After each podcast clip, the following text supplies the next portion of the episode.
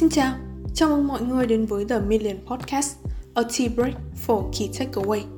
Và ngày hôm nay, chúng mình xin đem đến một tin tức nóng hổi dạo gần đây. Đó chính là Vingroup thành lập công ty sản xuất pin và ắc quy. Đứa con cưng của Vingroup là VinFast vừa bổ sung thêm mảng năng lượng và trí tuệ nhân tạo thông qua hai công ty mới. Vừa qua, Vingroup bất ngờ thông báo thành lập công ty con là công ty cổ phần giải pháp năng lượng VinES.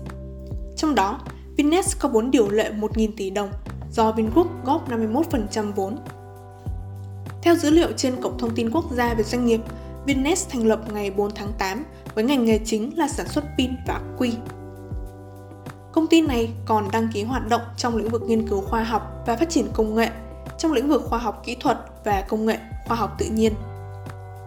Trong danh sách cổ đông sáng lập của VinES, bên cạnh ông Vingroup còn có hai cá nhân khác là bà Phan Thu Hương góp vốn năm tỷ đồng, chiếm tỷ lệ không phẩy năm phần trăm. Ông Phạm Nhật Vượng góp vốn bốn trăm tám mươi lăm tỷ đồng, chiếm tỷ lệ bốn mươi tám phẩy năm phần trăm.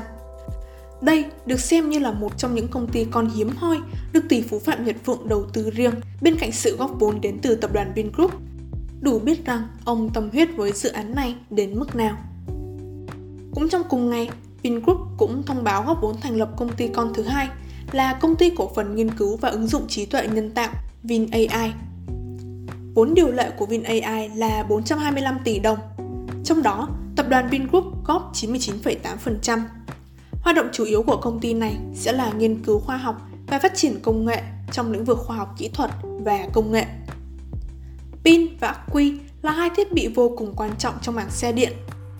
Theo tìm hiểu của The Million Business, nếu so sánh với các đối thủ về xe điện trên thế giới, thì hiện tại Vingroup đang không tự chủ được đầu vào pin nguyên liệu của mình.